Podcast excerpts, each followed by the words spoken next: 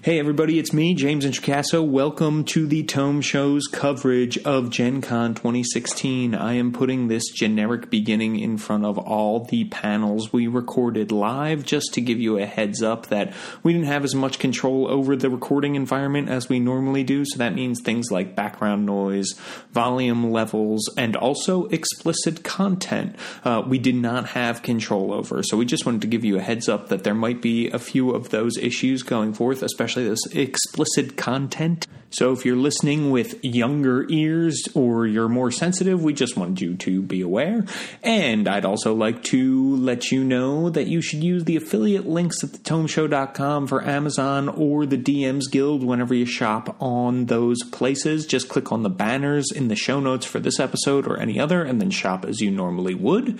And I'd also like to thank our sponsor for this podcast, NobleKnight.com. They're brick and mortar game store where out of print is available again. They have D&D and other tabletop RPGs, any edition, any product. With Noble Knight, you can even sell your old gaming products that you aren't using anymore. All right, we're going to hear a quick word from them, and then it's time to go to Gen Con.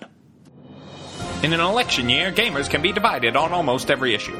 Is it more important to support a small business or to have the convenience of buying your gaming products online? Do you play shiny new systems full of epic awesome or gritty older out of print games that make even the groggiest of nards quake with fear? In this economy, is it time to stock up on as many high quality discounted gaming products as possible? Or is it time to sell the old gaming products you aren't using anymore? We are divided on every important issue. So in 2016, you should support the store that lets you do it all. Noble Knight, a brick and mortar small business with a strong online presence that has new products and specializes in out of print, all at a price you'll love. And yes, they'll buy your old gaming products as well. Check out the incredible offerings at nobleknight.com. Tell them the Tome Show sent you and help make gaming great again. All right, hello everybody. Uh, welcome to the digital future of fifth edition D and D. Uh, I'm James Introcaso. Uh, I am a podcast host on the Tome Show Network. I have another podcast called Have Spellbook Will Travel with uh, Rudy Basso, who I think is in the back over there. Uh, and uh, I also uh, write a blog called World Builder Blog. Uh, that won an Emmy last night. Uh, so.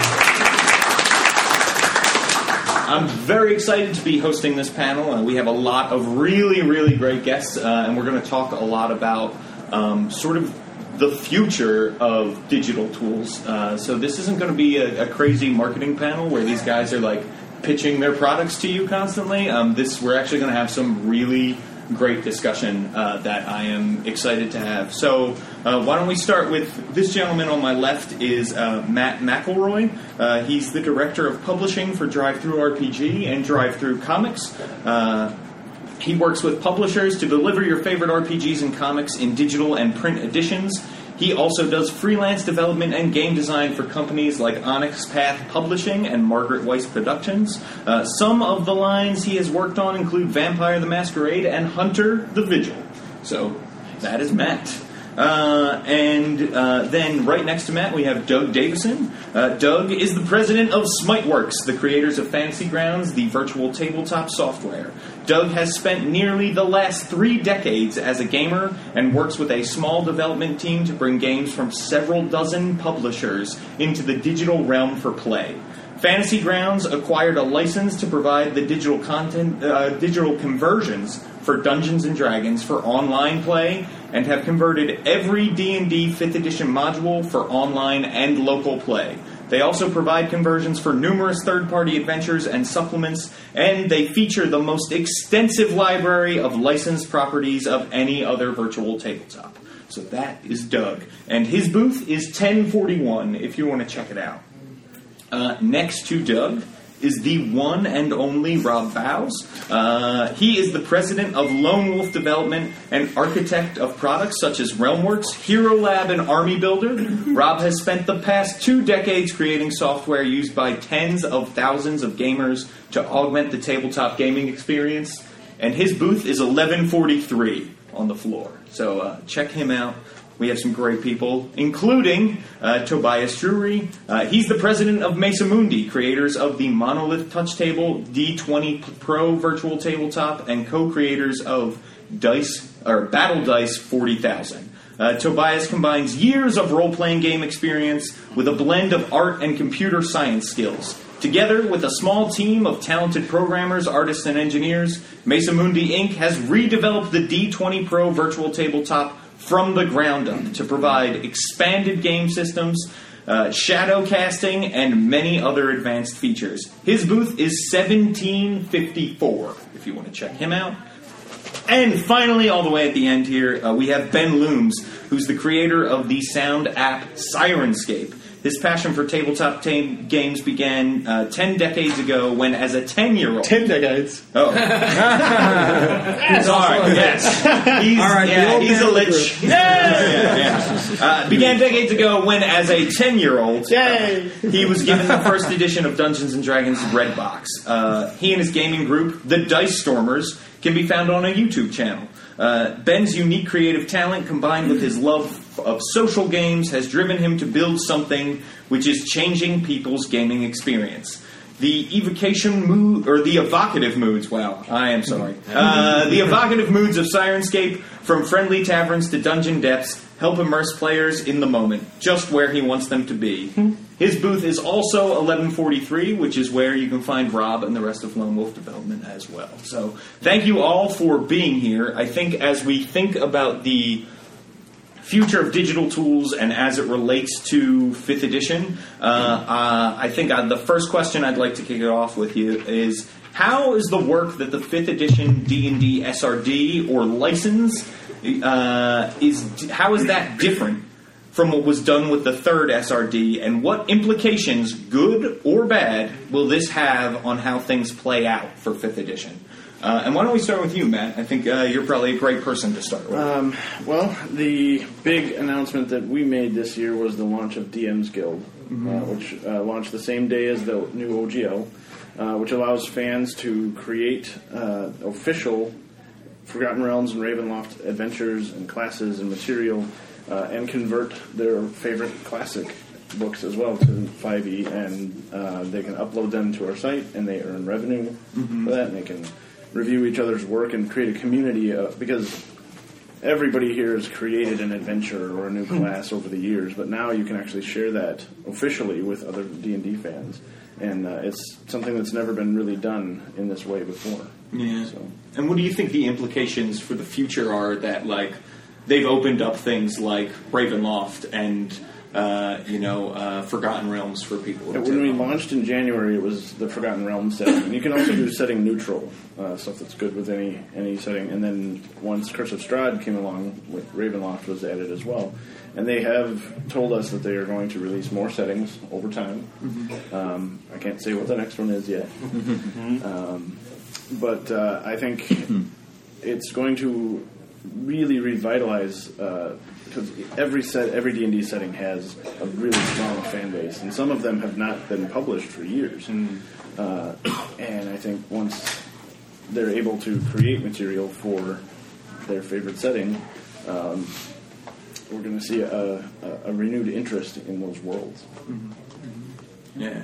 How about you, Doug? What do you think the implications of uh, of the sort of the new fifth edition SRD OGL, the way they're partnering with people, the way their license is? What are the implications for the future of that? Well, I think in a lot of ways it's kind of gone back to the way it was in 3.5, and that they, they started to deviate away from it in fourth edition, and then uh, you know you saw a proliferation of tools and assets and aids for running your game, and the creation of other content based around the 3.5 SRD, and then that kind of died in fourth edition, and I think that actually hurt I think fourth edition in a lot of ways because it didn't allow other people to help continue to grow and lift it all up.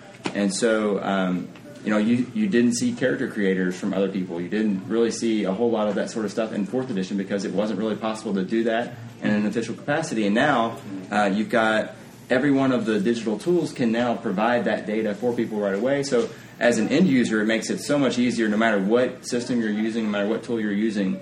You can have like list of equipment, list of spells, common you know things that you can use and, and then base and then grow from there instead of having to recreate everything from scratch. So that's really what I see is, is the big uh, improvement there. And then what DM's Guild is doing, of course, is, is allowing people to to then you know create the content and even you know capitalize on that and, and get some sales back and make some money off of their own creation. And more importantly than the money, I think, is the ability for people to share that in a legal, official way with some guidelines and some rules that they can do, and then have people to, to contribute uh, not just the money, but to the uh, the ratings and the uh, criticisms and the you know share it with other people and to, and to comment on oh yeah this is a great module and, and just to see your work get out there and proliferate in a legal official way is to me that's the, the greatest uh, asset and the greatest part of that push Yeah. So when you're uh, when you're thinking about that, then all of this stuff that's happening now, when we're looking towards the future, like how do you think that's going to shape uh, the digital realm for tabletop games, kind of in general, not just D and D and Fifth Edition, but how do you think that's going to shape things? I think you're just going to see a lot more people investing a lot more time in creating content Yeah. uh, because they know that they can share it And uh, SmiteWorks and One Bookshelf have just recently announced a partnership where DM's Guild creators can not only upload their PDF but also create Fantasy Grounds compatible material for that. So when you Yeah. buy, that's awesome. So like if I buy an adventure, then Yeah. I have the Fantasy Grounds files. So not only do you get Correct, the PDF, yeah. but you also get the Fantasy Grounds material. And so it started with the Adventure League authors are the ones that have been adopting that, you know, initially, and then we're seeing other community people that have maybe have already had it in that format, and now they have that outlet again to share that, and uh, and then you end up with both a PDF version and a digital version that you can use and run and play. And so we hope to really kind of encourage that further, and I'm sure other people will as well, so that you know, one of the problems when when you go from a from like a uh, unformatted sort of a format like a PDF is, where you're you know you've got some basic formatting, but it's not tightly kind of controlled, to a, uh, a fully digital environment where you're expecting certain things to fit in certain boxes.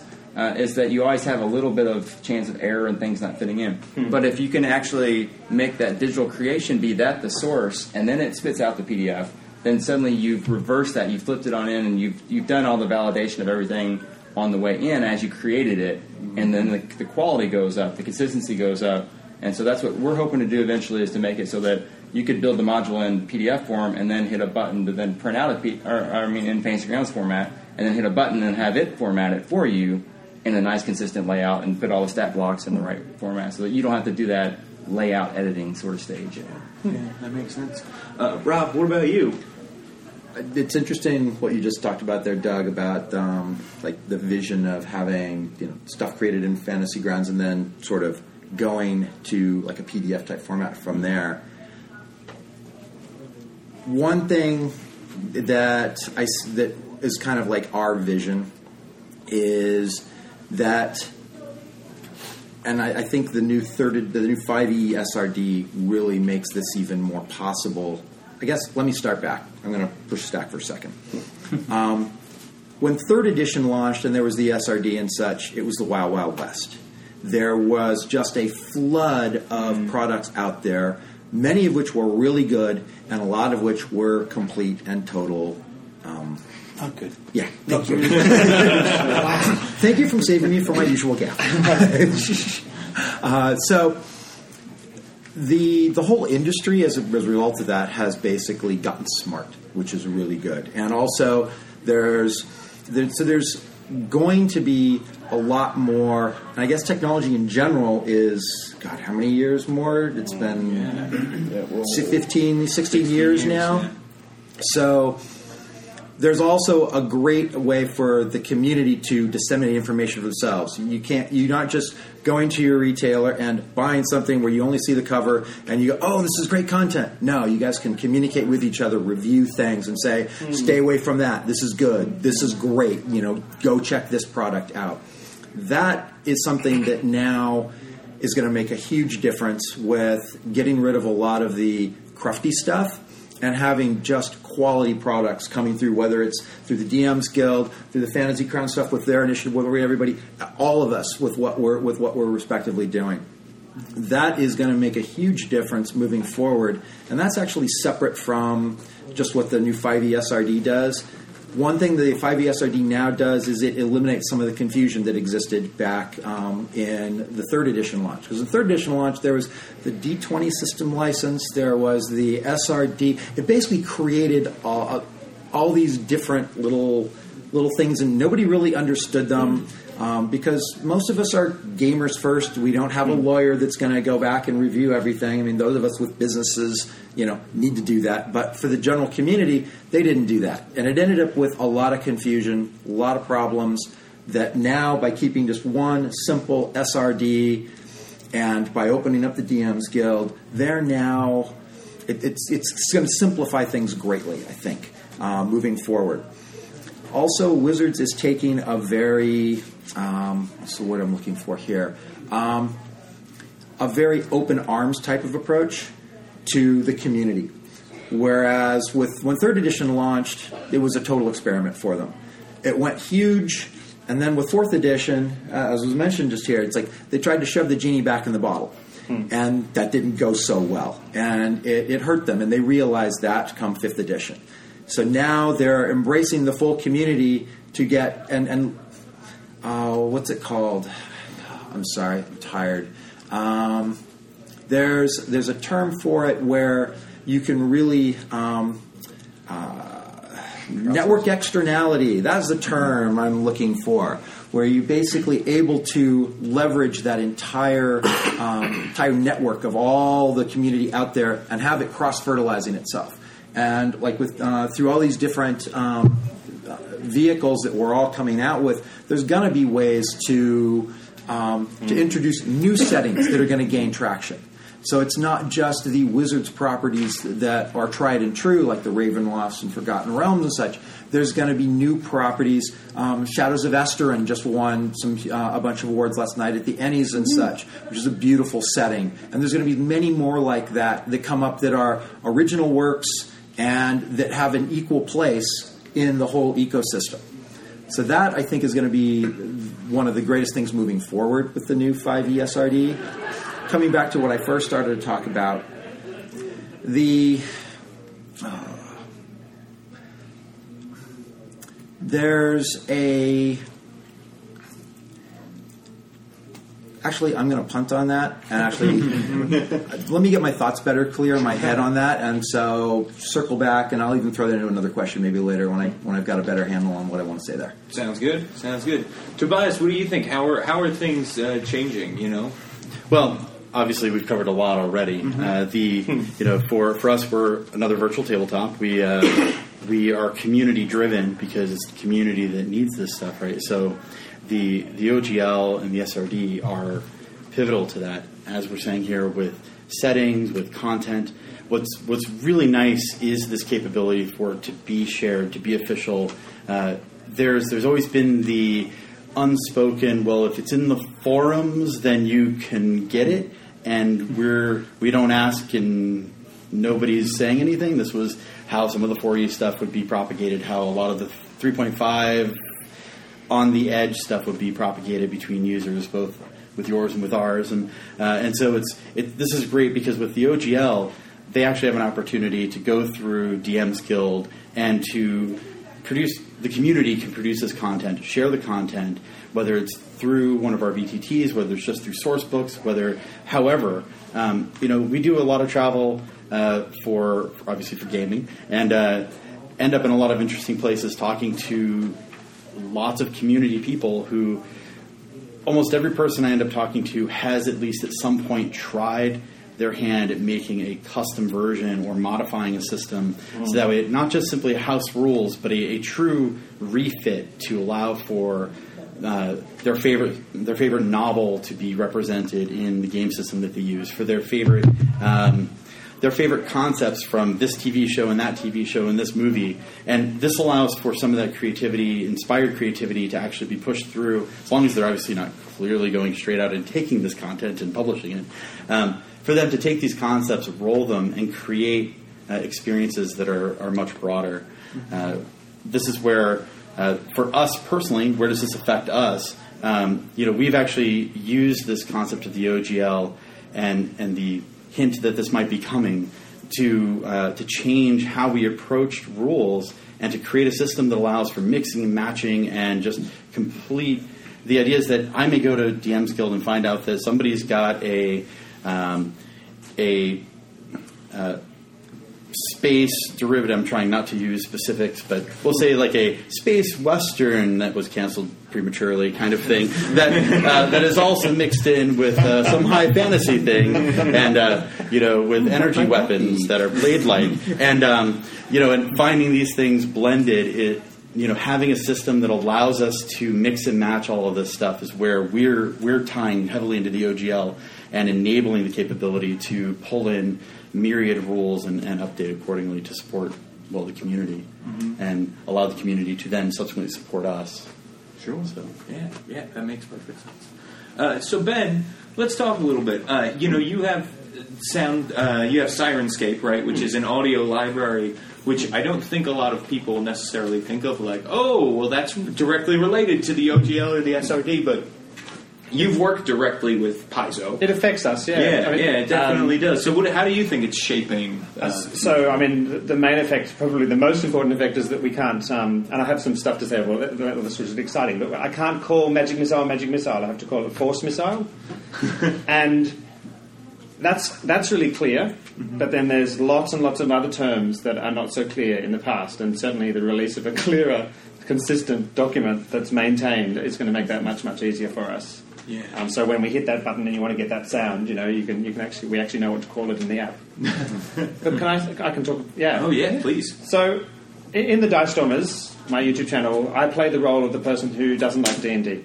Um, That just happens to be because I'm a massive Pathfinder fan. So would everyone mind if I was if I was the devil's advocate here? Absolutely. And can I preface this with I don't necessarily think the things I'm going to say, but, but it's good for discussion, and I think it's more interesting if we have the discussion. Right, okay. Um, fifth edition, one of the main features from me having played it is that it's a very cut down system compared to 3.5, which bloated incredibly, had lots of uh, different systems for different rules. So, fifth edition is ideal for introducing new players. It's ideal for picking up and playing more quickly. It flows faster. That's all the features, right? Um, if if we have an SRD and we let other people introduce new systems and new rules and guns and and all these things, isn't it just going to bloat horribly and uncontrollably like the 3.5 did? So Pathfinder has taken the tactic of really being the publisher of all the rules, basically, and they've tried to control their power creep by being the ones, not, not necessarily always successfully, but by being the ones to have actually released all the content pretty much, and, and everyone else is sort of just releasing adventures. So just for discussion's point, yeah, uh, are- what does five? What does five become? Is it just going to become 3.5 again? And then what's the point of 5 if it's just 3.5 because it was 5 and everyone will just add in all the 3.5 rules? And one more thing. Um, for me, that's the real disadvantage of 5 at the moment, is that I, I find it very difficult to reflect mechanically my character concept. So I want to be someone who's able to leap on chandeliers and do a backflip and land on people's shoulders, but I have no mechanism to actually be any awesomer at doing that when it actually comes to the dice roll. So I will totally, I would totally be adding rules to five point, uh, to five, so I can do that.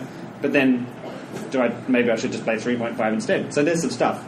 I, I haven't, I haven't been rude or stupid. No, no, Yeah. no. This is the kind of thing That's we right. here. So, um, and yeah, Matt, I think you probably have. Uh, one thing I want to touch base on uh, to clarify that the OGL that publishers like uh, Onyx Path are doing. Speak up a little. Yeah.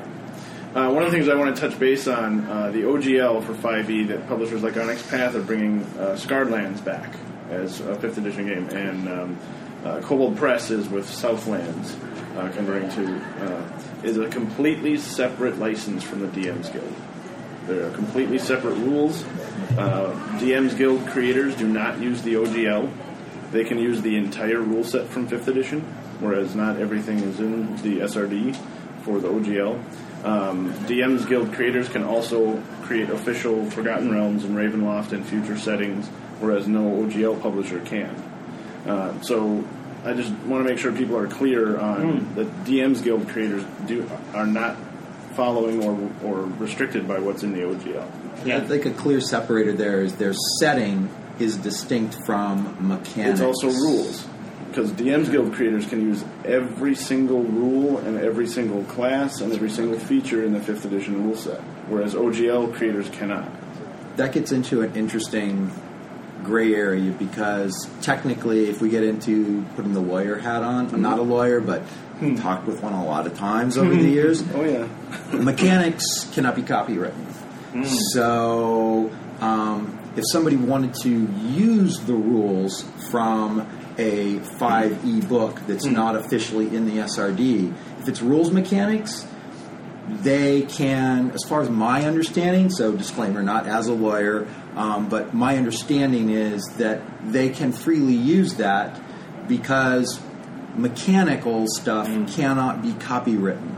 Um, um, whereas, like the setting, it's all like original creation stuff. Like, for example, that's why, like with the magic missile, they wanted you to use a specific name, sort of thing. You can't use like Yeah. Rary's mnemonic enhancer Yeah, can't be called Mordenkainen's, Rary's yeah. mnemonic. Yeah, Mordenkainen's sword can't be called Mordenkainen's. sword. But you can have a non, a generic term for the mm-hmm. same concept. I, I guess my larger point is that there are certain elements of the core fifth edition material that are not in the SRD Yes, that DM absolutely. Guild creators can use. But that, is Clear that example is the But that, paths. what Ben was getting Class at was more is a great mechanical than Yeah. setting related, and that's why I wanted to draw that distinction. Is that with Ben? Ben's worried about from the mechanics side of Yeah, stuff, yeah. Um, and and which is distinct from setting issues. Mm. Um, so just for, to frame the rest of the conversation here, if we focus on the mechanics uh, as one aspect of it, um, there's one advantage of 5e that um, there's going to be like a wealth of different people producing stuff. Whereas with the Paizo's model, there's still also been Yeah, yeah. there's multiple options for psionics because they they waited a long time before they did. So Yeah, there were yeah, some yeah, great yeah. alternatives for for uh, third party publisher stuff. We're going to see the same thing with 5e, and the issue though becomes with mechanics. Um, because Pathfinder is such a complex game to begin with, they needed to come out with the beginner box That's right. as an intro. 5e starts simple and then lets you build on stuff. Now, one major difference has become Wizards' business plan with 5e versus Pathfinder in that Wizards has changed. Pathfinder is using the traditional Wizards 3, uh, 3 and 3.5 business model of new major book every few months, lots of uh, lots of additional supplemental stuff every month. Um, whereas Wizards has taken a much more um, slow as she goes type of approach. They're being very very limited with what they're rolling out. Now there's pros and cons to both those approaches, obviously. Uh, but I think Wizards' approach is actually more reliant upon the community to fill that stuff. At which point you're going to get more of a Wild West situation Yeah. as opposed to having this is canon. Until Wizards at some point down the line introduces mechanics for something like when they introduced Curse of Strahd. Okay, now they've introduced some Yeah, new rules true. components that other people were home brewing until that point.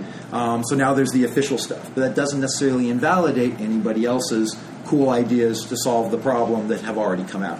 So it means that every release, yeah, but so every release they do will will what then delete a whole lot of stuff. I mean that people have made. I mean No, that's weird. it'll prevent. It'll basically introduce a, a, a this is official. I mean, the same Yeah, thing yeah. even exists with Pathfinder. Yeah, yeah. Since you brought them up, because Yeah, yeah. there's the, the you know all of the um, all the stuff with psionics.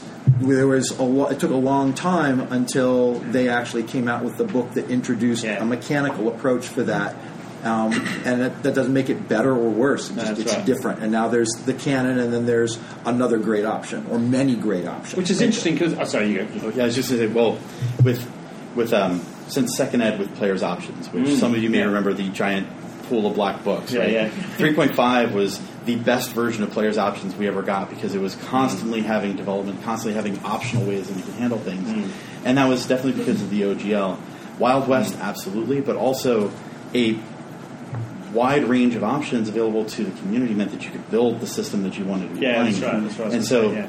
Uh, this is where you guys come in heavily, in my opinion, because you're going to have a one-stop resource where you can look at all the available resources, yeah. all the different things, and go through and pick and choose which of these I'm really interested in. Mm. Um, plus, because EPUB, there's always usually a preview. There's a way for you to get a little bit of the content up front to see if well, this is what I want. And then dive into it and build out the system. Uh, and then when, the, uh, when it's a Wizards toolbox releases- model. The discussion forums on each product page are Yeah. um, an amazing element of community building that we actually didn't plan on. It just sort of Yeah. happened organically um, with people trading ideas, and suddenly DM's Guild creators are um, making revisions in errata live during that discussion, and uploading new files, which automatically populate out to everybody that's purchased that PDF.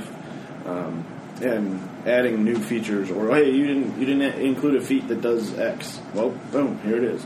And uh, with digital publishing, you can do that fairly quickly. Struggling, based off that, struggling, where I'm definitely not adopting that. Okay. I'm struggling to stay as the um, devil's advocate because that's all, all making more sense to me. Um, how the heck does because isn't the whole problem of, of lots of content the fact that things plug in and you end up with yeah being able to shoot a peasant at, at the speed of light at the end of a row of you know hundred other peasants or something and That's called the Javelin I, I think Light. Yeah, that's right, yeah. Pathfinder has that same thing because there there are yeah hundreds of publishers creating Pathfinder content, and but not because- lots of rules. Oh, oh yeah. So, but then the problem is then, so you go, oh, well, I'll do core, I'll do core, or I'll use, you know, some other things. Whereas all, it sounds like almost every rule in 5e will, will be non-core. So then the core is going to be so tiny that you either sort of play this, this game that has almost no features, or, I or think- you play sort of, yeah, everything. I think we have to separate again Really the trying to- OGL from the core. Yeah, yeah, okay. Right. So the OGL from the licensed core. Yeah, And. OGL, it is a small kernel that you Yeah. work from. Uh, when you have the full license available to you, it's a much larger set of rules. And as new rules are released, those rules get added in as official. But again, by keeping them as options, if, if you've been playing for the, you know, again, as you called out, uh, Wizards is on a very slow release schedule Yeah. intentionally. It's, uh, I think, uh, anywhere from six to eight months between books. Um, and part of that is to allow for adoption and to allow for um, for the community to respond and start building out additional content, which helps guide where they want to go next, further down the road. And you know, this is this is a huge shift for them, but it's one that is proving to be very beneficial, both from giving us better content as D and D players, and from uh, a investment of resources for building out new content. They're not wasting a lot of time building out complete Vikings when only a handful of people want that historical document right now, right? Um, which I have. But anyway, uh, This is also the first time ever uh, that the adventure, the Adventurers League adventures are now available to everyone, Right. not just par- participating stores. The stores are still a primary part of that, with, especially with Baldwin Games, awesome stuff that's coming out. Um, but now the Adventurers League adventures are available on DM's Guild and DriveThruRPG, and you can play them at home, you can play them at conventions, um, and that is directly tying to each major release. Those are, it's a series of adventures, um, and those have never been available for everyone to just per- buy and download before. very quickly on that, I just I, sorry, really, we got to get to question two. Um, the uh, something that I want to call out about the the Adventurers Guild stuff is, you know, as I've been looking at these things, one of the beautiful things about these, if you haven't looked at them, is that they are excellent examples of how to build a loose adventure that's fun to play, quick to put together, and quick to run a group through. Um, what they are, they add to the accessibility of 5e, but they also add to the uh, the accessibility of the concept of GMing, and so they outline very easily and loosely this is your stuff going on. And here's a couple of very simple hand-drawn maps that we scanned in and put into the adventure. Some are much more complex with beautiful art and whatnot but a lot of them are just straight up hand-drawn uh, by these other people who do the beautiful art as well uh, maps that are and it's it's an elegant solution that if you haven't looked at it i highly suggest you do. Well, and some of the DMs Guild has map replacements for those things. So, like, if you don't want the like hand drawn version of the maps, someone can build a, a really nice, detailed using like Campaign Cartographer or Photoshop or whatever. oil paints yeah, they, they can, yeah, they the blood of your enemies. and we've seen that a lot. We've seen that even for the official stuff. The uh, the like, for instance, the Curse of Strahd Yeah, yeah, has got these beautiful maps, some of which are isometric. Yeah. Some people want to play on a top-down style thing, and so people have gone out and created that, you know, created their own map. So the ability for people to create things that that enhance existing products is huge. Yeah, the, yeah. the side adventures that people can do and say, oh, well, there's this period here where you know you can go off and do these other adventures, but here's a whole other set of side adventures you can run your group through. That'll make your version of that game when you run it Yeah, we had one of the first series of uh, adventures was a guy created bonus content for the Rise of Tiamat. So these Yeah. side quests and stuff that happens between the major arcs in the book. Uh, so that book suddenly became a much larger Yeah. product for someone that was Yeah. running that adventure. And, and, and this isn't going to be unfortunately devil's advocate, but the because the biggest difference, I think the biggest difference between the bloke before and the, and the situation now is the ability for the community to dynamically and actively review stuff. Yes. Yes. And so stuff that is really bad and doesn't fit and is pointed out as combining in some stupid way will sink to the bottom, hopefully. Yep. And that's the really big difference. Yeah. Someone will tell you. That's right, yeah. yes, you can rely on that. So uh, now that the SRD and OGL have been out for a while, and everybody's getting them loaded into their digital products, you know, we've got great character builders, we've got great sound libraries, we've got a bunch of great PDFs on the DMs Guild. The virtual tables are loading everything up. Um, where are some areas that digital tools have not yet gone that you think could enhance uh, our games? Like where, where, what's next? You know what I mean? Like we've got the tables to play on, we've got the character builder, we have the, you know, we can use them at the table, we can use them far away. It's great. So what's next? And Ben, why don't you start? Well, for us, it's community content. So our creatives went live this show. So actually, um, we have a license with Paizo to produce wonderful stuff for Golarion, but the community is going to take over the work for us to make content for other adventures. And that's already happening, and none of it's gone live yet, but that's amazing. So people are taking the, the, the D&D adventures and just producing in the same way that we've produced uh, step through sort of adventures with so you can just push a button after button for encounter encounter encounter different locations. And that's incredible. And that's a huge difference. The fact that there's web capability cloud upload download synchronization and all that um, is really really exciting. And so the engaged community will be creating huge clumps of um, content and reviewing as well which is really cool That's awesome.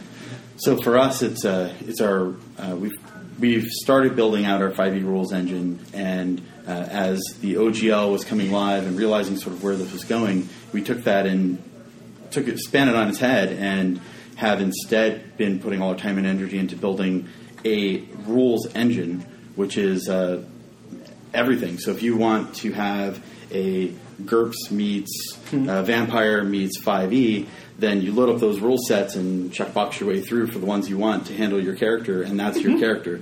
Um, and so this allows for that mix and match. So you could have your 5e character that can hang from chandeliers Yeah, and yeah, swing yeah. on a rope, and then uh, swing pointy things with panache at the end. Right? So um, that for us is where we're headed. That's the major direction for us is in figuring out how to allow for the community desire to have uh, have actual control over system specs, the mechanics, as well as the content to uh, shape the way that rule systems look in their games. Sure. Yeah, yeah, that would be cool.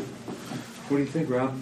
One of the main things we're trying to do with Realmworks right now is there's all these great pieces that uh, individual tools like with Hero Lab, great character creation. There's virtual tabletops that are great in, in for that for that purpose. But there has not been a tool yet that really lets somebody running a campaign hook it all together and track your world. I mean, people use a whole smattering of different tools to, and if they've got these great PDFs, well, how many of you, uh, let me see a show of hands real quick. How many of you actually take a PDF and run it verbatim versus how many of you add your own flair? You tweak a few things and then you run into the situation where with that PDF, how do you track your changes and how do you weave them into that actual original content it's a very you're using post-it notes or we, there's lots of weird um, everybody's got their own style that they've come up with but it is basically some sort of hodgepodge to hook it all together so i think the next evolutionary step for us is weaving all these pieces together and having sort of one um, command and control center, if you will, that can tie into these different uh, pieces and bring all these tools together into a unified, and, not that one tool needs to do it all. No way in heck. It's really a matter of um, having, you know, with, there's overlap between, for example, RealmWorks has has the maps in it and such. But you want to run an encounter, you go to the virtual tabletop. Um, when and that's not an area we won't even think about. You want to gr- integrate all these great sounds where you can basically you've got the encounter going and you push the button and that then fires off to the Syrinscape stuff. And but you need a place. Think of it as like the conductor of the symphony that you're trying to create as a GM, and that's where I see being like the next the next um, step in the future that we need to get to. And RealmWorks is one attempt at doing that that's coming along pretty well, I think. Um, the other thing that I think is really important that we have not done yet as an industry, but we're making some strides towards, is making stuff easier for GMs to turn around and deliver to the players. If you think about the way, you know, like the old 32 page modules, um, you know, Ravenloft is an example of something that was a wonderful piece of work way back when i6 came out. That was what, 79, something like that. And I remember tearing that apart. But I had to put so much time and effort into turning that into something I could play. Things have gotten a lot better. But there's still, for all you guys out there that want to customize things, how do you weave your changes in with the great starting point that you've now bought? And then with just like a PDF, how do you turn that into what you deliver to the players? You still have a lot of work on you to do that. So the next evolutionary steps, digital digital tools wise, I see are being able to have content that's ready for you to a massage to your heart's content and have it be yours, so you can uh, have can deliver it, and secondly, be able to have it so that there's a lot less work for you to have it ready to then deliver to your players. Um, so I agree with you know a large part of that with integration of the tools. Like we've been doing some, Yeah. some work with Syrinscape. One of our community members wrote an extension that allows you to link the sounds up to Fantasy Grounds. You can kick off and it'll fire off a Syrinscape sound Hmm. because he built an API that we could call to and it interacts. Just Similar. yeah, so yeah, what's Yeah. really cool is, and what we're talking about is, so you can trigger Syrinscape from within these apps. And on two of these cases, the companies who are awesome did the integration. Mm-hmm. So you can click on an, on an object in there. And in the third example, one of the users created the, Exactly, the plugin, yeah. and that's incredible. And, And that's, that's a futuristic. Yeah. when you make when you make your API open, then you can have the contribution, just like with the DMs Guild, how the people are doing the, the content of their adventures. You can also have code be created by the community in the same way, and you end up with these really interesting, exciting kind of things. Similarly, you know, we have things where you can import in stuff from Hero Lab and from PCGen, from the character builder, so that you can rely upon the favorite tools that you want to use and combine them and, and link them all together. The one thing I'll say that we've done, uh, we we agree that you should be able to load up like Curse of Strahd, and then you want to change out a few things and make it custom to your to your players, for instance, so that if you want to say, well, at this point in time, Strahd should know all my players. He's he's he's ran across them several times, so now you've modified that story. Um, we we've actually supported that with Fantasy Grounds for quite a while because you can unlock. Uh, any of the story elements, and then you can modify them, and then relock it back and saves it within that campaign. And that might be different for your Sunday group that you're running through from when your Wednesday group. So you can customize each one individually, switch out monsters and that sort of stuff. So that's something that I agree that is very um, important and something that, that we've kind of adopted for a while. Where we see uh, where we'd like to take uh, stuff further is to continue doing that integration between all of our other tools um, to also move more into um, you know a broader adoption to like more of a video game sort of interface in a lot of things. Uh, so right now the medium is very two dimensional, and we throw two dimensional images up on screens, and we do that kind of thing. We share things around. So we've actually brought on board uh, someone who had started their own virtual tabletop that was a 3D one, and so uh, they've got a lot of um, industry experience in the video game industry, doing like Call of Duty and Heroes of Might and Magic, Spider Man, doing Xbox and PlayStation work, that sort of stuff. And so uh, he has some interfaces that he's already built that have full 3D. So you're exploring a 3D tavern.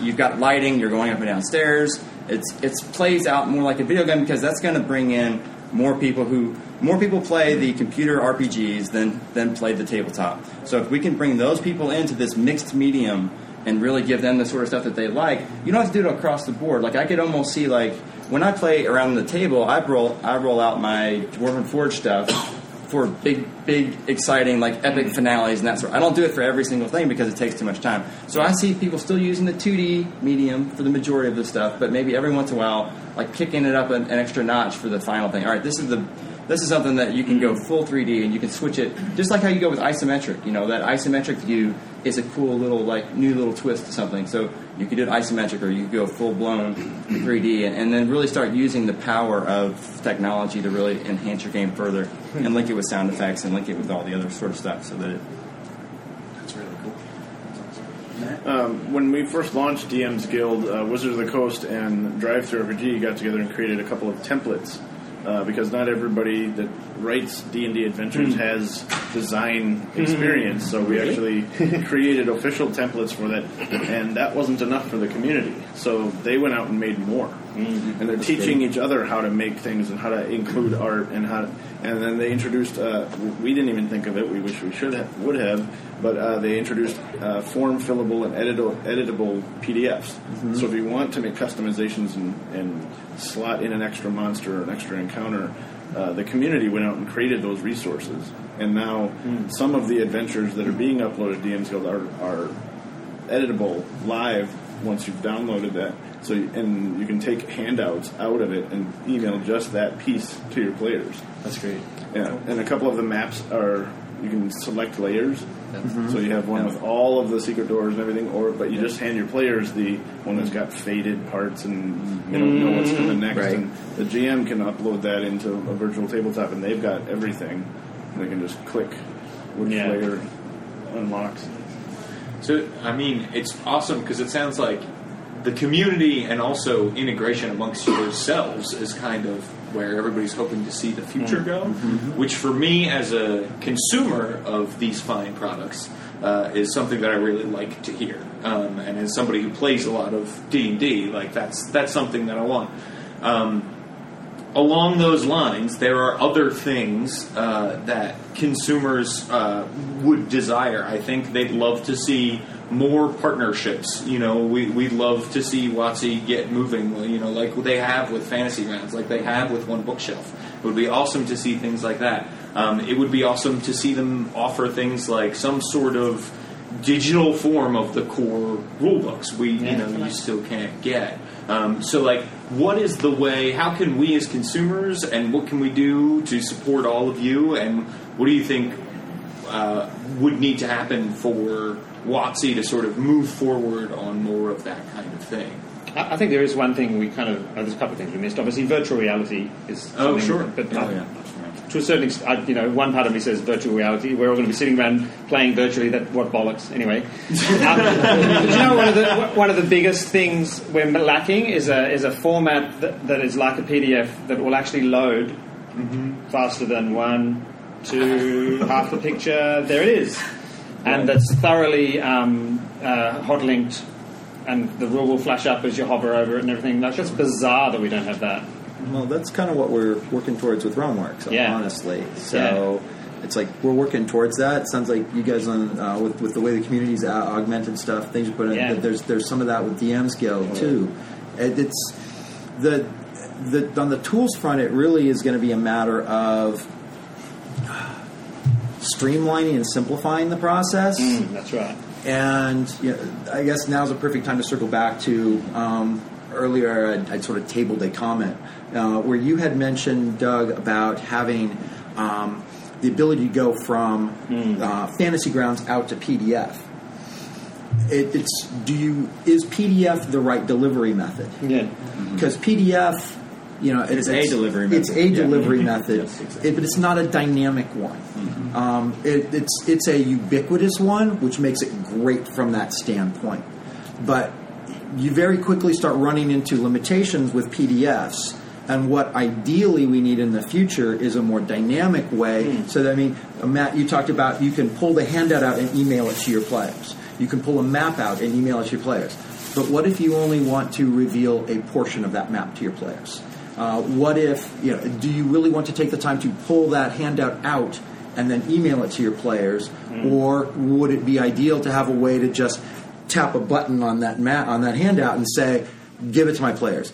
Oh, or even better, I want this to be given to these three players, but not these two because um, they didn't get that information.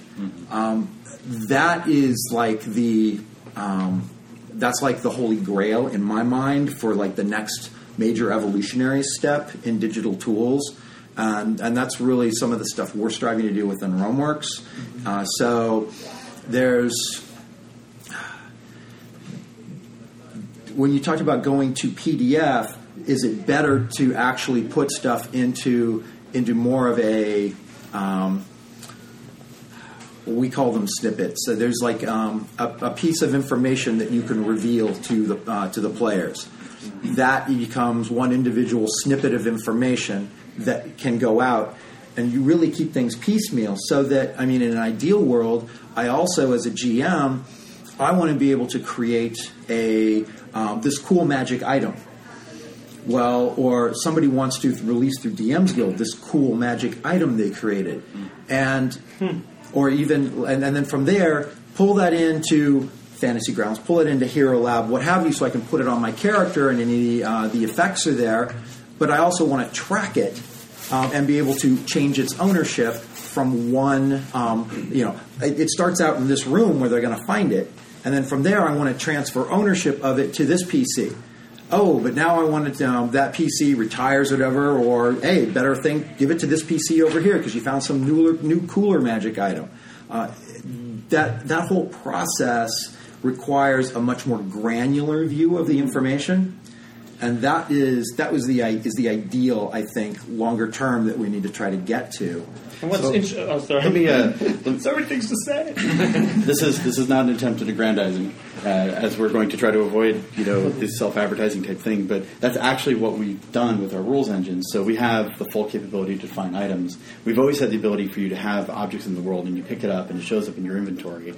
Now, when you pick it up, it will augment your character. It'll grant you spells if it's a wand, and those spells come from a spell pool for your wand charges. Mm. Um, and when you you drop it on the ground or you give it to somebody else, it'll transfer those capabilities to that other character now. Mm-hmm. And so, you know, this is all the whole idea of the the gear. Gear is a D and D classic, right? Mm-hmm. You need gear because that's kind of the thing, mm-hmm. right? You're you've got your magic sword, your ring, and your cloak, and you know your energy bow, and now we've got a little dungeon master and a unicorn. Um, the uh, you know your gear is important, and so having that actually define things about your character is what we were after with this as well.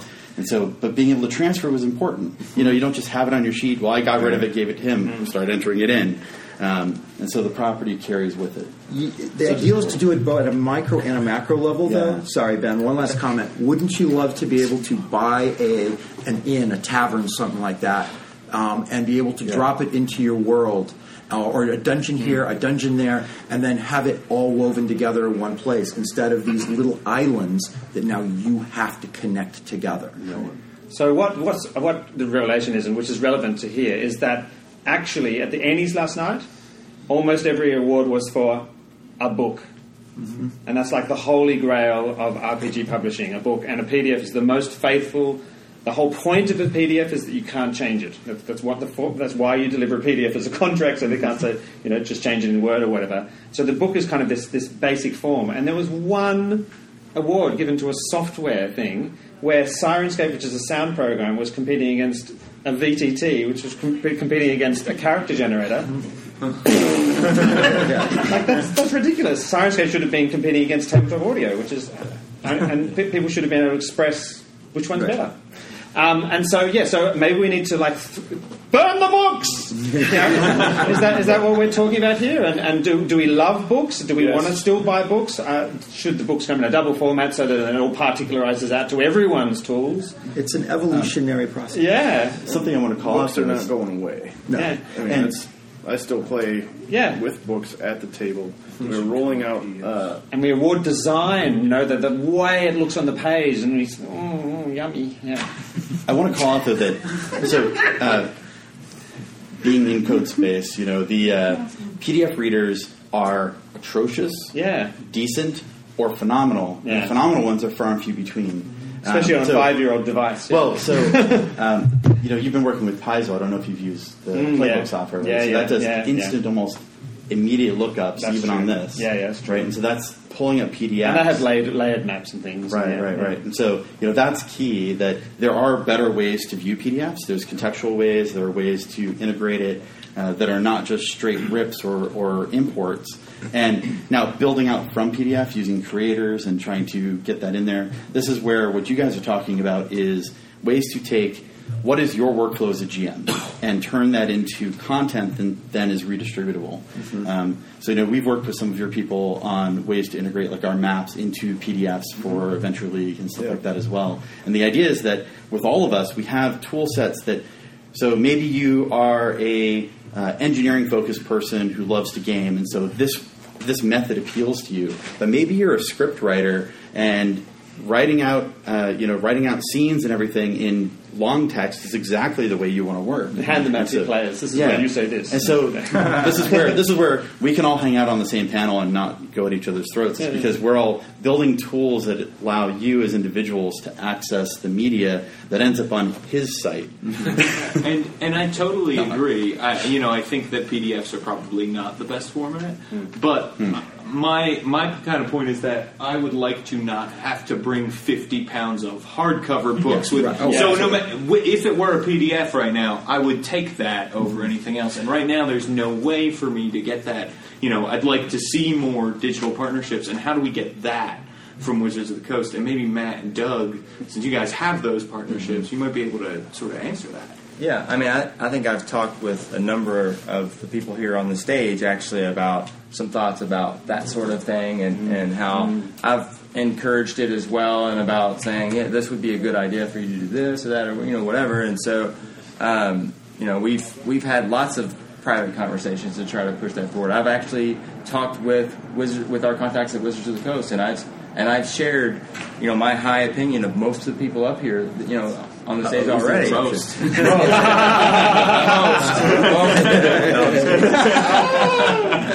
Yeah. Well, I mean, I didn't have to for uh, you know DriveThruRPG because they were already there. You know, Okay. so that's Nicely that's covered. uh, so I mean, um, to me, you know, like Roll20 just got a, a, a license as well for for this, and I and I like to think that we kind of helped kick down that door a little bit by saying, look, this is just we are just another outlet that you can use. We are very similar to a very large retail shop that's going to be like Yeah. a game shop, hobby shop, whatever. We're almost like a little small chain of the hobby shops that is catering to a market of people. We each have uh, groups of followers who we've developed over time because we've delivered products that that group of people like. And so uh, when they see that they can get the Hero Lab version of something for D&D, they're going to buy it through the Hero Lab thing. And they may have already bought the, the physical book or they may have gotten the you know the PDF if the PDFs are available. But that doesn't mean that they won't also be like, yes, I can see the value of it have, of having it in that format. And most almost every one of our systems, uh, you know, you can create. You if you have the printed book, you could sit down and you could enter all that stuff in, and you could you know put in your own maps, and you could Yeah. shrink and grow things and stuff.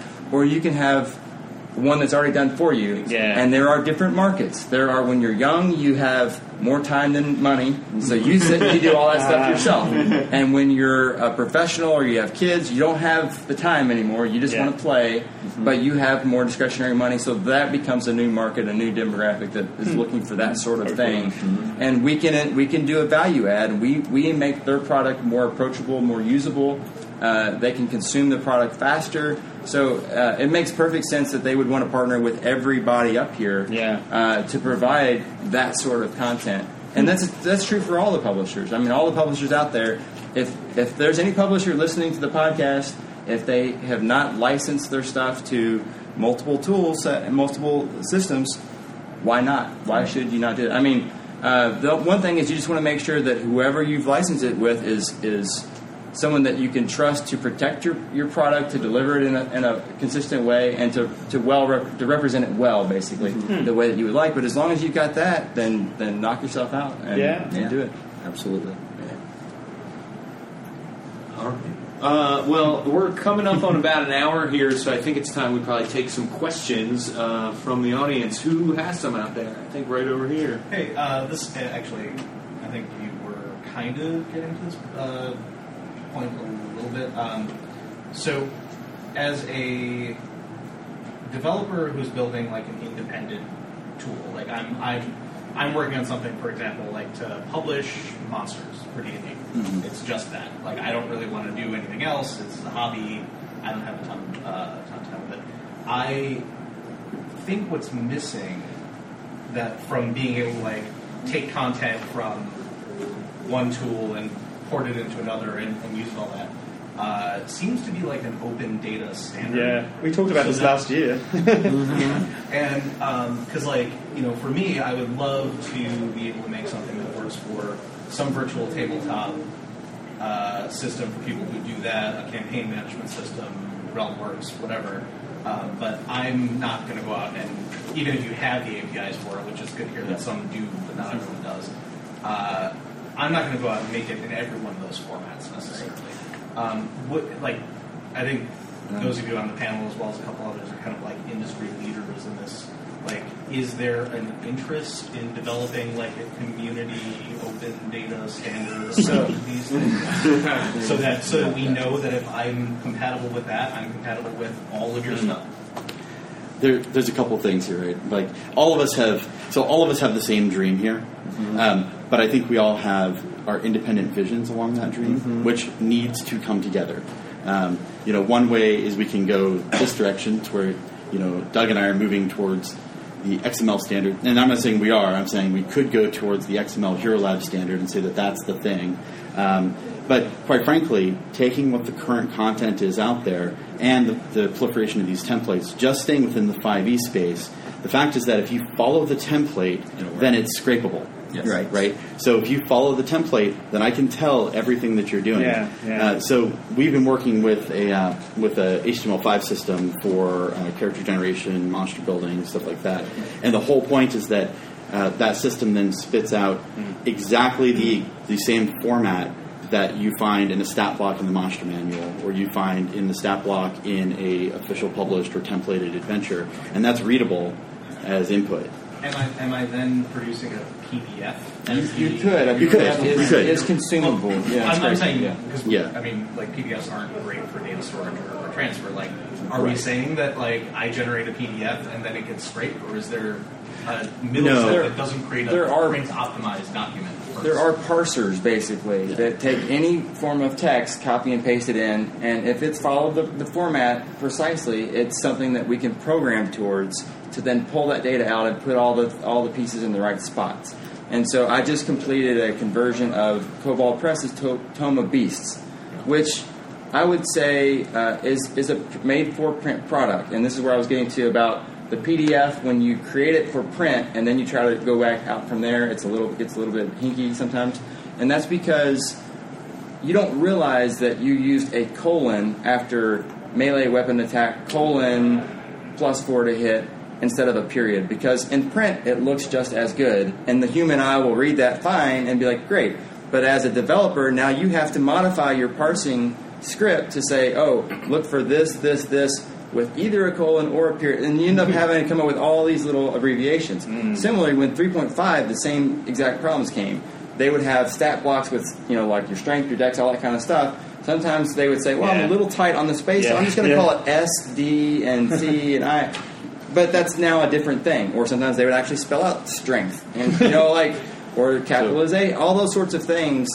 It, it's standard. If you stick to a standard, and if that standard is like there's a standard stat block, and there's a lot of tools from 3.5 that could suck in tool, stuck in a, a stat hmm. block, and if it was in that right format, would say stick it in it. Yeah. I have, I have a comment to that actually. Yeah. We're also, in, in turn, the publishers are learning He's my from. plant. Yeah. No, the publishers are learning from you guys too, because Yes. as being Yeah. VTTs and everything else, are like, what do you guys need from us? And that standard is slowly evolving from the people who actually produce the content and then give it over to get digitally changed. So, uh, just what we're actually doing on our end is, uh, is slightly different than that, right? So, what we're doing is um, we're looking at the, the build as a thing that you do to craft your creature, right? And that um, we're leveraging JSON and uh, standardized formats for REST and things like this that are that are already there for doing uh, data, you know, large data transfers in short amount of time. And so, what happens is that for that PDF, for that human readable consumable version, you so you enter your data through the form. It goes into the format that is a standard and is viewable in a printable PDF. Right. So it's the the conversion is happening. Um, so you fill it in, and it's converted as part of the I want to see it, or I want to print it, or I want to share it. Um, but at the same time, behind the scenes, you've got this data format, which is a standardized uh, JSON. Do you have anything published of what that data format is? That is part of the rule stuff launching later this month. So. Are there other questions? Right here. So, uh, a lot of times when we're looking at like things like virtual tabletops or a lot of the products you guys provide, it's a lot of times there are people doing like online play. They're they're they're seeing each other in a webcam, and that kind of stuff. The and I think that works great. I think a lot of things are optimized for that. But uh, I, I still like when I go play at a table with other people, everybody still shows up with their pencil and sheet of paper. How do you see what you guys are doing affect that form of play? And you know, where's that going to go? Well, one of the things we are adding to DM's Guild is print on demand. So DM's Guild creators will be able to print, sell print versions of their books for gamers that still play at the table and love books because uh, um, the, this hobby was founded with books. And as awesome as uh, Virtual Tabletop is, I want all of our stuff to succeed on all levels and be accessible no matter how you play D&D. So uh, that's one of the things we're adding. So uh, we're actually running events in the JW on uh, touchscreens with our VTT, where we've got a player view and a GM view, right? So they're connecting to each other locally, um, and we're using character sheets. People walk up, they want to use the dice. That's not really a problem. It's it's a tool for visualization, and yeah, we can automate all that. We can automate all the rules. We can automate spell effects. You know, I'm not going to give you the litany. We can do a lot in the digital space, but the fact is that if you want to play a analog game with a digital tool as a tool, that's absolutely doable. The, this is true with Fantasy Grounds. This is true with RealmWorks. This is true with Syrinscape, although that's still theater of the mind plus audio. Um, the the fact is that um, you know, like my gaming group, my personal gaming group, um, would kill me if I told them to put their dice away. And they're also my best test group for uh, for trying against the how do we blend all this stuff. Uh, how do we have the digital world not interrupt the analog experience and our printed books and our dice? that hybrid approach is growing in popularity, and, and what you're seeing is is people are TVs are cheap now, um, and so and projectors are, are cheaper as well. But TVs especially are very cheap. You could buy a 40 inch TV for like next to nothing anymore. And uh, How many of you have a TV in your living room? Uh, you know, yeah, it's like- yeah. But like people buy extra TVs, or they buy a new one, and then the one from the living room becomes Yeah. the secondary one that they say, "Oh, I can use that for gaming now because it's not as nice as the one that we have in the main room." You know, so uh, people can hook their laptop up to that. It becomes a nice second display, and so what we see people using with like with Fantasy Grounds is they will run the DM view, have it on their screen here, which has all of the stuff that they need to, you know, the things that they haven't revealed to the players, all the NPC stats, all that sort of stuff, and then they have uh, on the DM screen. Then the TV or the the connected display becomes the player view, and you're not even you don't even have to be connected to the internet to do that. You just basically you have it on your laptop, you just run it like that, and then when people want to roll dice, we just added a new feature that we have in our on our test channel. It's about to roll out where it has a manual dice entry. So you get all the automation. Normally, if uh, you wanted all the really fancy automation, you had to use our tool to do that automation to where it would say, "Oh, I'm doing." Uh, 2d6 slashing, uh, 2d6 plus 4 slashing, plus an extra 2d6 fire, plus 1d6 lightning or whatever, and then it would drop on something and it would say, and you know, it's got, you got a nice sword and some other stuff or whatever, so that you drop that on the target and it would say, oh, well, I know that this damage, the creature you had slashing resistance, but all the fire and the other stuff went through or whatever. So you still need to know which parts of, of the total damage it was. So now we have a thing where it, you roll it, if you have a manual dice entry option turned on, it'll prompt you, oh, just put in your dice values, and then we'll uh, we'll still manage the types of damage, and we'll still do th- a lot of the automation, but you can let your players just roll their dice. Um, it just makes it a little bit easier. Yeah, ex- we've, that's exactly the way we've handled it. Except rather than prompt, what happens is that the GM receives a pop up that this is your decision. Um, you make your decision about whether or not this is a valid thing. This gives the GM that always the chance to fudge. Uh, or if you've got manual entry coming in, you just click on the die icon, which has their role in it, and enter in the right number, uh, which is what they're reporting to you or pointing their camera at, or however you are handling that, depending on your trust levels. Um, and yeah, same sort of thing. You know, multiple crazy stacking damages and constructs of uh, you know cascading effects or that's why you go to a VTT is because you don't want to think about that. You know you want to have that just happen and not interrupt your game flow which is also where 5e tries to streamline it. So resistance is half damage.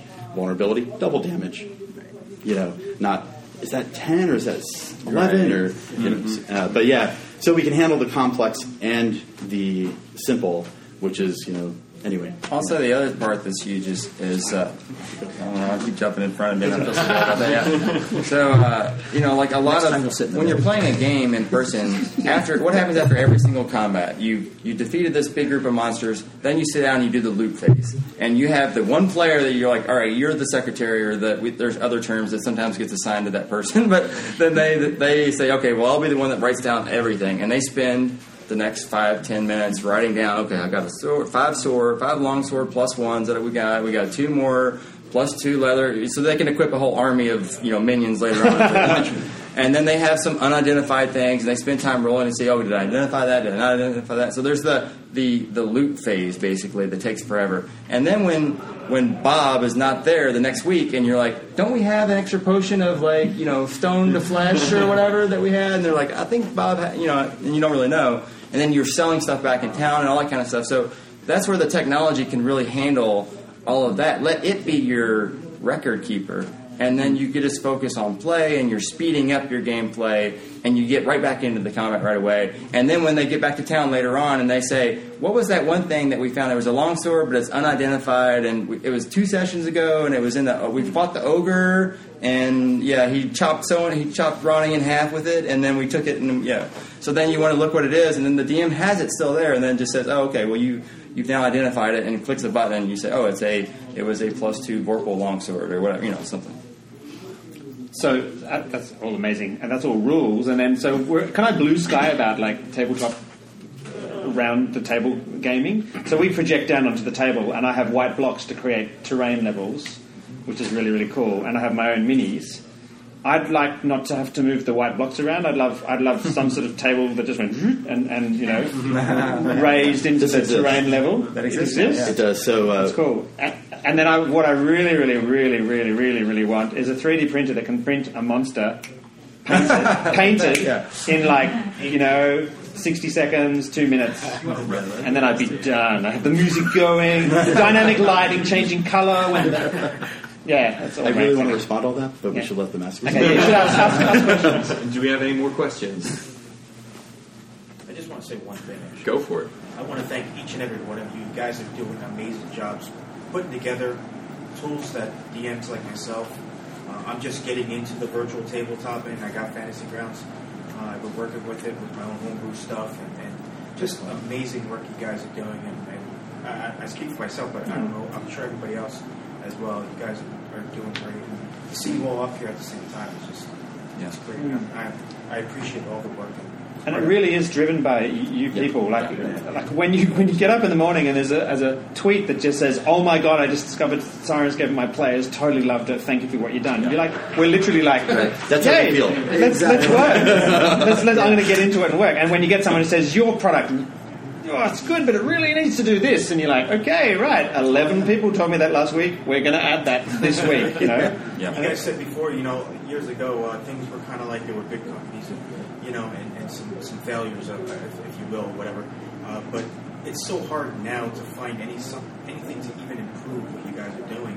Uh, that it's, it's just so great. You should find out what our internal lists are. That's right. Yeah. We've got wish lists, and, and the thing is, many of those things on the wish list came from the other people Yeah. sitting in this room. Totally. Where it's like, Absolutely. you know, if you could just do that, it's Yeah, like, absolutely. good idea. You Your, know, when you write that down. feedback, your feedback drives everything. Absolutely, do. completely. The lack of social filters is important at Gen Con. Yes. It needs to be in game. Well, in our competition with each other too. That's Yeah. right. When I see the D20 Pro drops in some line of sight stuff, I'm like, Like, yeah, we really got to. ah, We have to. It hasn't been an, an important thing for us, so we're going to start adding that in. Similarly, Roll 20 at first didn't think that they needed character sheets, and everybody's like, well, Fantasy Grounds has character sheets. I could do that there, and then so they eventually saw the need for that, and they put that in. So we all look at each other's stuff, and it and it makes us all. We have to compete to to exist. In the future, and so it mm-hmm. keeps driving us forward to make better products overall. Yeah, we build on each other, and mm-hmm. that's important. Yeah. Um, and you know the fact that again, so you know Doug and I meet up every year and we talk in between. This is a case where we understand that the community needs this stuff. We need the community, mm-hmm. and understanding where we're going and how we're developing helps us all grow. yeah, yeah. Thank you. Definitely. Well, does anybody else have any questions? I have one that's a little off topic. Um, what do you guys think about uh, Wizards no longer coming here uh, for D and D? Well, there's a lot more room in the halls. was gonna say. Uh, you know that, that it's you know Nirvana here for, for, for Personally, I think it's um, I think it's really unfortunate for all the gamers um, because I mean D and D is a is is really how this whole industry started. So it's unfortunate they're not here, but at the end of the day, it becomes a business decision, and they've you know they've got one thing. I'm not trying to be an apologist for Wizards at all in this respect because I have you know. I, I, Blah, blah, blah, blah, blah, blah. but when it when it comes uh, comes to to um, the D and D team is in a very uncomfortable position because they belong to Wizards of the Coast, which is owned by Hasbro, and so the overlords at Hasbro, if it doesn't produce X amount of money each year, I don't want to care about it. And then within Wizards of the Coast, there's Magic, and then there's D and D Yeah. which by comparison is the redheaded stepchild. As far as the top level execs that care about the bottom line that Hasbro cares about at the end of the day. So the D and D team is in a very uncomfortable position where they're needed. They've got a very they've got a limited budget, and honestly, if you look at the numbers and such from the um, uh, from like the SEC filings and that sort of stuff, the official reports that they need to do because Hasbro is a publicly traded company. Um, the D&D tabletop revenue is a tiny drop in the bucket. If you look at the D&D revenue from like the licensed video games Yeah. and their board games and the, the overall brand, it's tabletop is I mean it's really it's what got them started, but at the end of the day, it's as far as Hasbro's concerned, it's irrelevant. So they're put in this. They they got to make some tough decisions regarding budgets, resources, etc. And I'm sure that has colored all of their decisions over the past few years with E. 5e. So I've done uh, I've done direct work with Hasbro because we're our office is located just about 20 minutes north of the main office. And so going down there, you walk through this alley of micro booths, which is all the hot products, things coming out, you know, Nerf this, Transformers that, so on and so forth. D&D is never represented, and it's not because it's in Seattle. It's because it's not one of the off-the-shelf hot products at Toys R Us. Um, even though you can actually get some D&D stuff at Toys R Us, um, the uh, the fact is that um, for Hasbro, they're definitely looking at uh, Gen Con being, and more than that, just the the space in general. I think they're looking for people like you with, or like your company with drive through, and people like us actually to be the representatives. Um, that's why the licensing is happening. That's why Doug's got a license now. That's why you guys are doing what you're doing. You know, we're we're currently finalizing talks, right? So we're going to be out here representing Wizards when we come out next year. Um, but they're also doing packs, right? Because Wizards can go local, save a bunch of money, and get that approved. Um, so we, like for us, and this is pull the curtain back a little. Um, you know, uh, they weren't sure if they were coming, All right, so we've been talking to them. We're going to meet with them when we came out, and then they found out they weren't that none of their people were going to be here, and so uh, our conversation now will happen at PAX because that's where they're going to be. Hmm. And it should be mentioned that Jeremy Crawford is here. Yes. right? Yes. Yes. He's But- here. yeah, but it's not the full team. there's nobody on the and- business side that is Right. here. Right. Is the key thing. They brought some. They brought some of the creative folks to mm-hmm. meet with the fans. Celebs- Yeah, and accept Denny's. So yeah. related to that, um, I'm going to play devil's advocate just a tiny bit here. D and D is my really job. well Okay. represented here because they have a great partner in Baldman Games running That's right. hundreds and hundreds of events. Mm-hmm. Plus, they have partners like some of us. It's running more events in the exhibit hall. Um, it, I think it's got less to do with whether Hasbro's telling them not to be at Gen Con or not, and how they feel Gen Con and fans interact with playing D and D. So they've got a ton of D and D events going on. They just happen to not be run by the D and D design team, which is not their strength. So they went out and they found a partner that is really good at running tabletop events, and ran went with that. Yeah, we actually had reached out about running Adventure League content, and were directed Baldman for exactly Right. that reason. So- Because Baldman is effectively the representation here for Wizards um, by through vicariously as Adventure League. Right. So you know the representation may not be. We don't get our, our gorgeous Lolth statues, and we don't get uh, the troll. You know, and well, I'll admit that beholder can. I, that's not my favorite version of the beholder, so it can. I don't mind. But the you know many of the statues, um, but they're they're definitely here. Uh, you know, we're here, and that's how many of you play D and D games already, right? Yeah, D and D is here, right? Right. We're playing it, we're bringing it, and the the company is supporting us. Whether we've got a giant Wizards banner and a blocked off section that makes it easy to walk through the card hall, you know. So So, uh, okay, uh, okay. I, I did promise to be a devil's advocate. So, just how just how little He takes the could they produce and still plausibly maintain their licenses of their of their poker machine in Vegas, which I've seen, for instance. I see that. Too. It's They've got a poker machine in Vegas. yeah, it's amazing. I mean, I, I don't know. Because you said before, like they've got this deliberate tactic of pr- making sure they only release a book every six months, and you know, and, and that's really on purpose because they don't want to kind of I don't know what it is you said, but yeah, it's interesting, isn't it? Just put that out there, like I think one of the things that D and the D is a conventions. brand. Yeah, That's it's a brand. Yeah. It's, it has nothing to do Yeah. with the, the tabletop is where the brand originated from. I'm sorry, Doug. I this sort of it's Yeah. the brand, and if you go to them, I mean, even us when we talk to them uh, about licensing, we've been talking to them for quite some time as well. Um, it, it's a a lot of their policies and the way they've structured stuff are dictated at the brand Yeah. level, and tabletop is just one aspect of the brand. Okay, you know yeah. the move. There's the movies, the video games. There's the. But we all board feel like it's the core and the most important to us, it's what's It's most the important. Yeah, but but yeah. in in the grand from a And I, when I opened my book in, I was 11 and I opened, you know, I rubbed Yeah. the, the crayon into my dice and But Well, here's, the, time it's here's the thing. My question is, how come everyone focuses only on the book? Because every book, Yeah, yeah, every yeah. part of tabletop gets minis, gets a screen, Yeah. gets extra content that that's not just a book. That's right. Yeah. So I mean, they're. I mean, and Wizards isn't producing all of them themselves. They've reached out to license Yeah, partners yeah, like yeah. WizKids, Gale Force 9 Gale Force and- Nine, yeah, making right. amazing products. So. I think uh, we've got some pretty amazing tabletop experience Yeah, yeah. with E. 5e. And I, and I just said before, maybe the book's irrelevant, and we all should stop out clinging onto it. Maybe the next generation won't. Maybe yeah, D and D will exist purely digitally and wonderfully.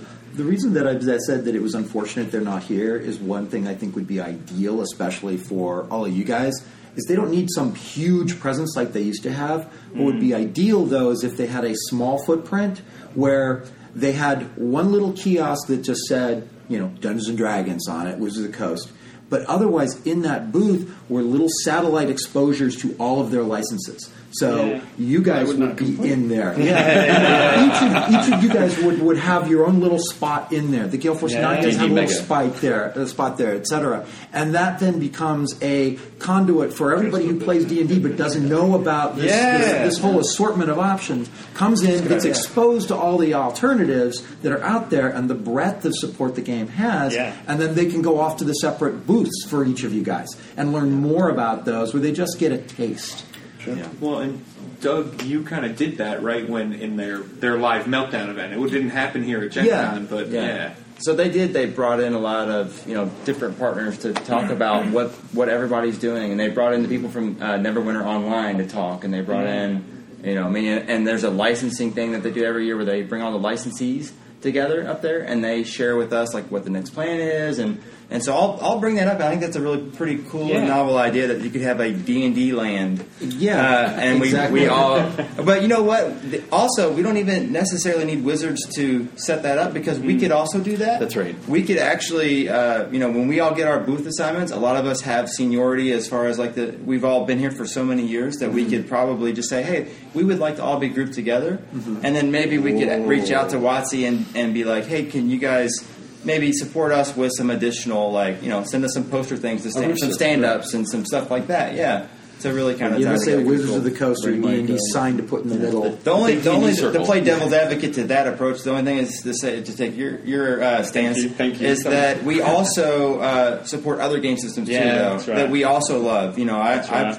I, I play and That's host a lot I'm of games, and so you do have your own and so- booth. yeah. So all you have It's is a little booth, yeah. teeny, you know, three or four foot um, square space Yeah. where you can put a little stand to talk about what you've got. You know, the Gale Force 9 and the WizKids guys would have a case of their minis and then a flyer that says, more info, go to booth X. You guys Okay. might have a little kiosk with a single screen in it showing off uh, you know the beautiful maps and what you guys can do and then more information go see booth whatever Yeah. so it's really just a jump off point But again, I think that's something we can handle ourselves. Yeah. Yeah. No, because Okay. see, here's the thing: we we know how to go through and find all the people, and we know how to make maps. these guys know how to. These guys true. know how to go through dungeons. I could have a thing you And push if the you've button. never been says- at all. fair enough Uh, so, are there? I think we probably have time for one more. Yeah. Do people have any questions? This has been so cool. Thank you. We've got time for one more if anybody's got. Okay, well, I, there's one thing I, we started to talk about that I'd like to maybe expand on real quick. Um, Doug, you brought up Roll20 recently announced, right, their own licensing deal. So now we've seen Wizards is uh, partnering with people who are in the same digital space, right? Like Yeah. they're partnering with two different virtual tabletops, granting licenses there. Yeah. Um, is this a thing that is good for the business? And it sounds like from what everybody was saying earlier, you know, that it probably is. And it, if so, why? Or if not, why Well, not? You know? I, I think it is. Uh, when we signed with Wizards of the Coast, uh, from the very beginning, it was never exclusive, and we knew that we didn't ask for it to be exclusive either. And uh, we were just happy, to be honest, to have the business to have the opportunity to, to represent their products, and uh, and so really, each group, there's people that love Roll Twenty that will only ever play on Roll Twenty. And there's people that love Fantasy Grounds that will never ever play on Roll Twenty, and so vice versa. And then there's D Twenty Pro fans, and there's so you know we people have an investment in that product, not just in cash and capital, but in in the time and the the learning the expertise on how to really milk every little bit of that tool. Uh, and so, you know, why would you not? Why would you not just open it up to as many people as possible? So I, I think it's good, and I think for the competition side, it's good because we'll make each other all better. Yep. And uh, and if we're not, then we won't be here in one of the next future years to talk about it. So uh, that's, I think it's a good thing. what do you say from from Wizards' standpoint, right? We're we're not we're we're a large group. You know, we're a large customer base, but we're certainly not the large customer base for a company like Hasbro or even Wizards of the Coast, right? Compared to the Magic, the Gathering group, the role playing people who actually sit down and play role playing games is a small, a much smaller subset. And then uh, if you add to that the the emergence of digital tabletops as a more common way to interact in this space, Wizards would be remiss if they were to shut off segments to basically say, yeah, so you're this kind of user and you don't have access to our rules. You're this kind of user and you don't have access to our rules. And so um, this is where the non-exclusive was certainly part of, the, I'm sure, part of their brand intent. You know, to maintain this ability to allow for larger a larger market share for them because they want to get their rule systems out into your hands through the means that you're using to play. It's like PlayStation and Xbox. You know, it's like uh, people will argue about which one of those is better, but you know, the smart publishers will publish to both. Yeah. You know. Well, uh, I think then before we go, we should probably do a little bit of self marketing and aggrandizing. Uh, so why don't we talk about uh, you know just where people can find you? Uh, we'll reiterate the booth numbers, and also there's tons of cool swag up here. We got one bookshelf pencils, and we got some. Uh, That's the cool Discounts swag. on That's the, that's the only swag, yeah. yeah, yeah, yeah, discounts on D and D comics, and we've true. got flyers, and flyers can be used how, Tobias? They can be used as uh, mini DM screens. Uh, so very important. Practical very value. important. Uh, so why don't we start with Ben on the end? Ben, where can people find you if they want to learn more? So, does everyone know what Syrinscape is? Yeah, it's good. It makes amazing sound and music. It's the best thing that does it. one one four three, um, right next door to Lone Wolf. You can come and try it, and most importantly, you can come and give us some sounds. We're recording heroes and villains for future sound sets, and if you get included, then you get your name in lights in the credits, and we, we give you the product free. And people having super duper fun in our. It- Basically, people go into a little booth, we zip it up, and then they scream in horror. Is pretty much what happens. So- into the microphone. Do they come out? They so far they have. That's right. Uh, we're uh, 1754. Um, you can tell us because we're over by Exhibitor Services, which has the best AC in the building. Um, they take care of themselves. Uh, the uh, vir- we're D20 Pro virtual tabletop, uh, you know, network solution for playing role playing games, board games, and the like. And we have uh, plenty of demos set up. We're doing a, a random encounter giveaway. You come in, roll a d20 on our encounter table, see where you end up. Maybe walk away with licensed content, uh, all sorts of fun prizes. Definitely stop by, possibly even the d20.